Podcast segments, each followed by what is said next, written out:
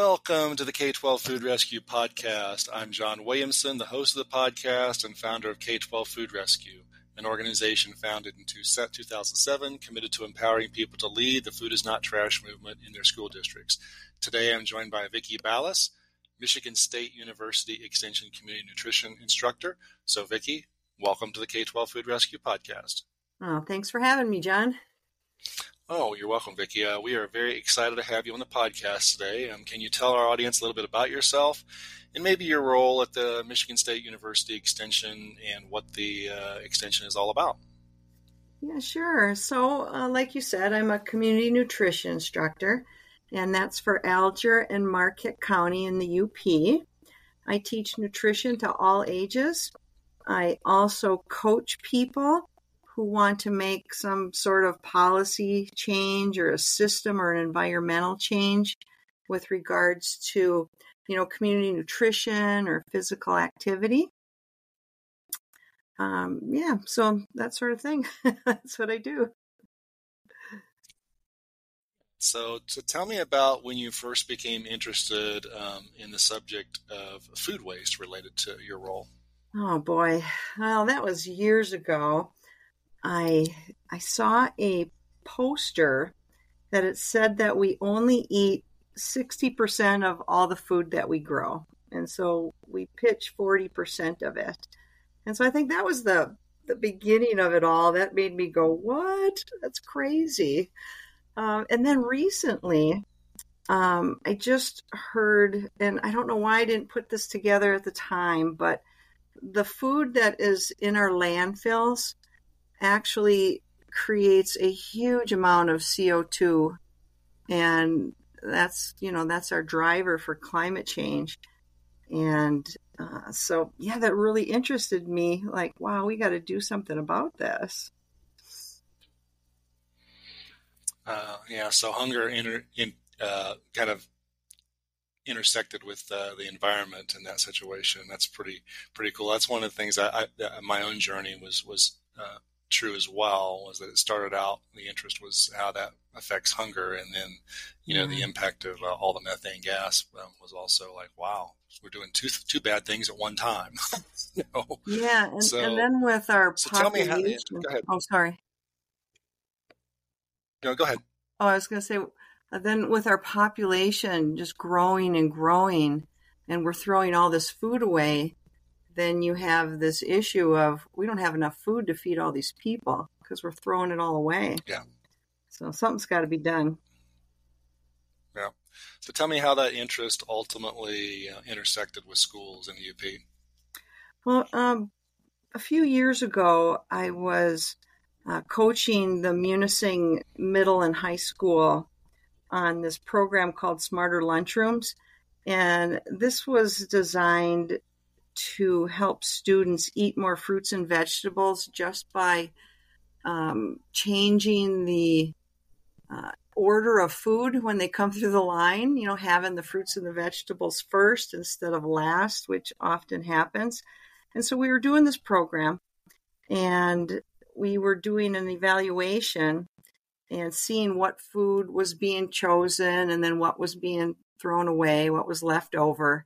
And we just noticed there was an incredible amount of food that was perfectly intact food, like milk cartons that weren't opened and bananas and apples and oranges that were perfectly intact and other other foods that uh, were sealed and they were just getting thrown away because they can't go back through the food system. The schools can't resell the food they already sold, right? Um, so all this food was getting thrown away and we saw this during this evaluation and we were like oh okay. We need to do something about this. And that's kind of where it all began. So from what i understand in the article that i read it kind of led to this um, munising um, mustang food share MPACS and share tables and kind of tell tell our audience a little bit about maybe how all that came about and how all those things intersect with your passion yeah, uh, for so, relieving food insecurity yeah. One of the, I belong to a coalition through my work called the Alger Wellness Coalition. And we had already started an MPACS program, is, which is where we send food home uh, to students for the weekends. And so we already had that going. And then we noticed that for the high school students, they stopped signing up for the MPACS program. And we think it was because of the stigma of, you know, being helped, you know, giving giving you food and carrying it home, and uh, we we just think that stigma was preventing them from participating in this program. So you know, we thought, why don't we just have a a food share, kind of like a, a school pantry for all students, and then whether you're in need or not, you can get food, and just reduce just totally remove that stigma. And so that's what we started. It's a school pantry we have a refrigerator and a shelf that holds dried goods. And it's at the edge of the cafeteria. And so we have mm-hmm. this is going. We've got the MPACs going. And then when we were doing that survey for the Smarter Lunchrooms program, we did start a compost system because the schools have a garden. And so we started the composting to kind of handle this food that's being thrown away. Um, but we were missing the piece of let's recapture this food and use it. It's perfectly good food, you know. Yeah. Compost piles produce um, CO2 as well. So let's, we need, there's one piece of this puzzle missing, and that was those share carts or the share tables. And so uh, MSU Extension had a program and with grant money that was able to help purchase these share carts with baskets and refrigeration. Uh, it, it's an ice pack situation, but uh, they sure, provided yeah. these for the schools. And um, so now we have the share tables uh, in both of our, our, elementary school and our middle high school here in Munising. Yeah, I always like to tell our audience when I'm doing these interviews, um, when you're raising money for anything, if there's one thing that people seem to be willing to to fund, it's a refrigeration to save food. I have never had a problem with any people, anybody that puts that out there that doesn't find somebody willing to help them, you know, provide refrigeration for this food because it's such a a, a huge return on investment just to purchase some refrigeration and how much food ends up going in there. So, um, yeah, just out of curiosity, yeah. you know, we find it's about 60 items a day around the country for schools. What do you have a guess as to how many items get placed on that share table each day if you had to guess? Oh my goodness. Well, so our the elementary school, Mather Elementary School, they use their cart in a little different way. There that is um, K through 5th grade. And as the students eat their lunch and they don't want something, they put it on the basket and then other students can take it off and eat it right then and there. And then if there's any food left over, the teachers take it to their classrooms and then the non-perishable stuff of course and then uh, right. the students eat it throughout the day in the classrooms so there is absolutely no waste at all uh, so each class each um, lunchroom oh boy there's probably you know only probably about 10 items a day that go into the classrooms probably. Yeah. you know not a ton but you know it adds up every day. You know that's 50 a week you know? And uh, yeah exactly exactly. Yeah and then the high school the middle and high school they're together. How they use their share cart is during their lunches if a student doesn't want something they can put it on the share cart and then the students can take it off right then and there and then at the end of their lunch period, any food, perishable or not, um, goes into the Mustang food share. And so the perishable stuff goes in the fridge, and then the rest goes onto the to the on the shelves that are non-perishable foods. And so, uh, you know, again, it's probably only about you know we have a small school. Each school is only about 300 students, so there's probably usually about five yeah. items a day that that go into the into the food share and that go into the classrooms but it is there's like no waste. It is rare to throw anything away. Uh, we do have the compost well, what i'm hearing you say though is that the students go, go ahead i'm sorry. I was just going to say at, at the middle high school we do have the compost bucket. And um, mostly the only thing that goes in there are apples that get like a ding in them and they get exposed to air and then you can't eat those. And that's really the only thing that ever gets in the compost is the apples. But yeah, there's no waste. So I am hearing you say that the students do have an opportunity that are in the, the lunchroom to go ahead and take if they want an extra item and that kind of thing. Is that mm-hmm. before it goes into the classrooms? Is that accurate? Yeah. Yes. Yes. Yeah, they can during right, the lunch so period. Ask... Oh, sorry. Go, go, ahead. I was just going to say during the lunch period, students put it on the share cart. Other students take it off if they want it right then and there. They put it on there. Other students eat it. If at the end of the lunch period there's anything left over, then it goes into the classrooms or it goes into the Mustang food share. Yeah. I love that because regardless of what the number is, it's I've always said that students uh, always should be to me they should always have the right to make a better choice than throwing something unopened and unpeeled into a landfill. You know, at the very minimum, we're teaching, you know, good good good principles like that with our with our food system. So, so tell me, as a third party, you know, what were the hurdles you had to overcome in collaborating with schools, you know, on these initiatives? Well, with schools, it's always time and money. That is always their biggest issue. Nobody at the school, they don't have time to be putting up another pantry or, you know, adding something to all of their workloads, even the lunch people. And they're like, we don't have time to be doing any of this. So that's the biggest thing time and yeah. money. Those are always the biggest hurdles.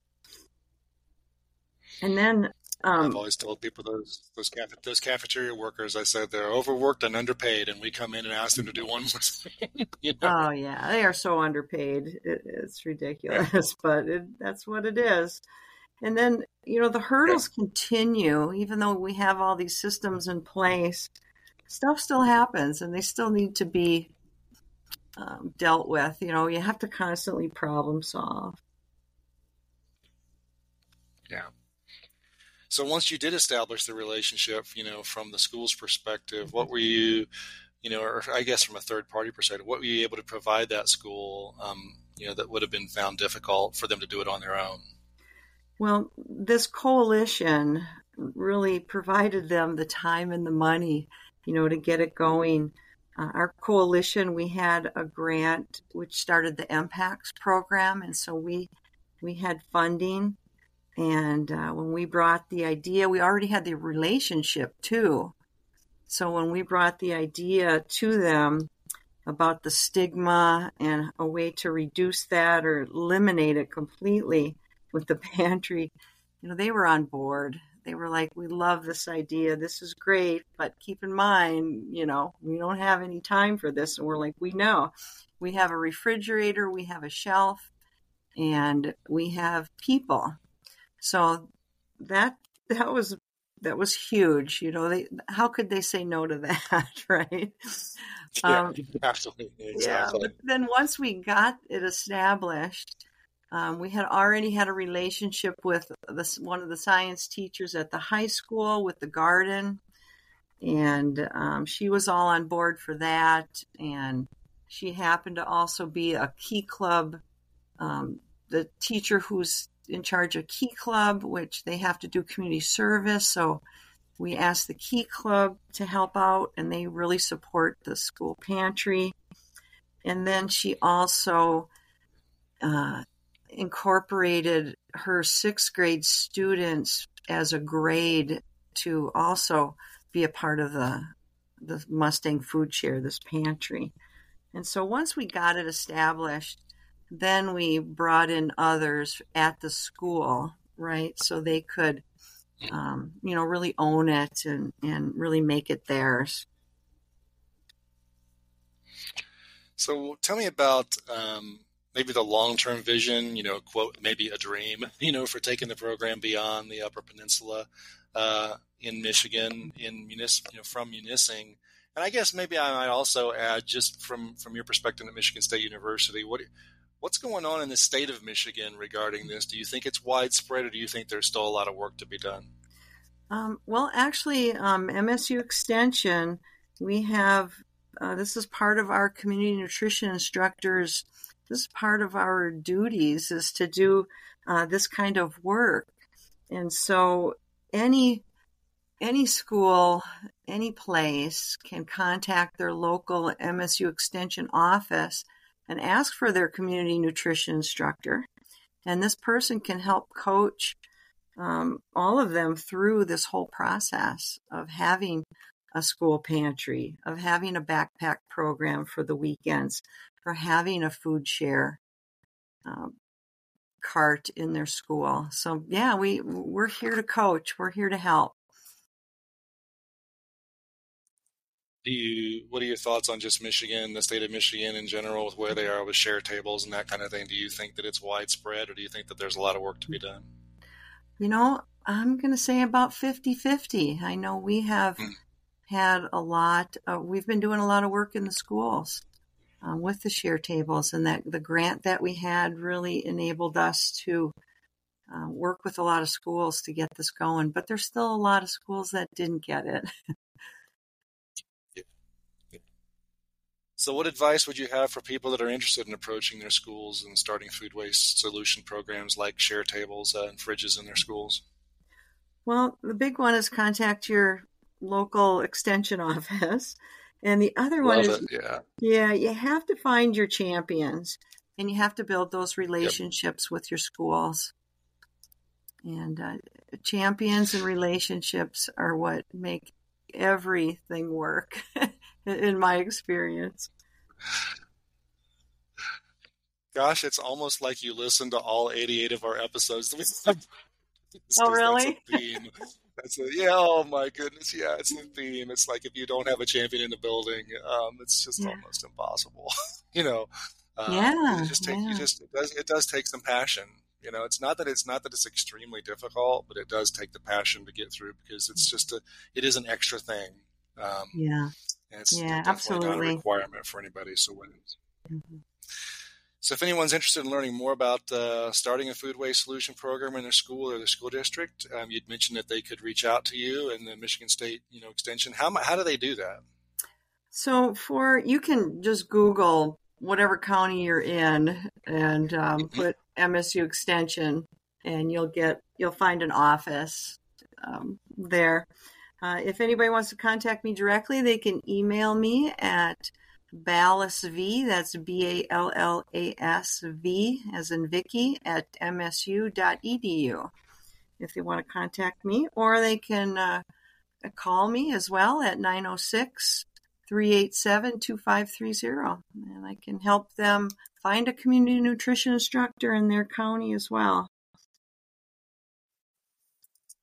Gosh, I appreciate you giving that information, Vicki. And I just want to thank you again for joining me on the K 12 Food Rescue Podcast. And thanks for providing school food waste solutions in Munising, Michigan and beyond and sharing them with our audience today. So I really hope that you have a great day and appreciate everything that you do. All right. Thank you. You too, John. All right. Have a great day. Thanks.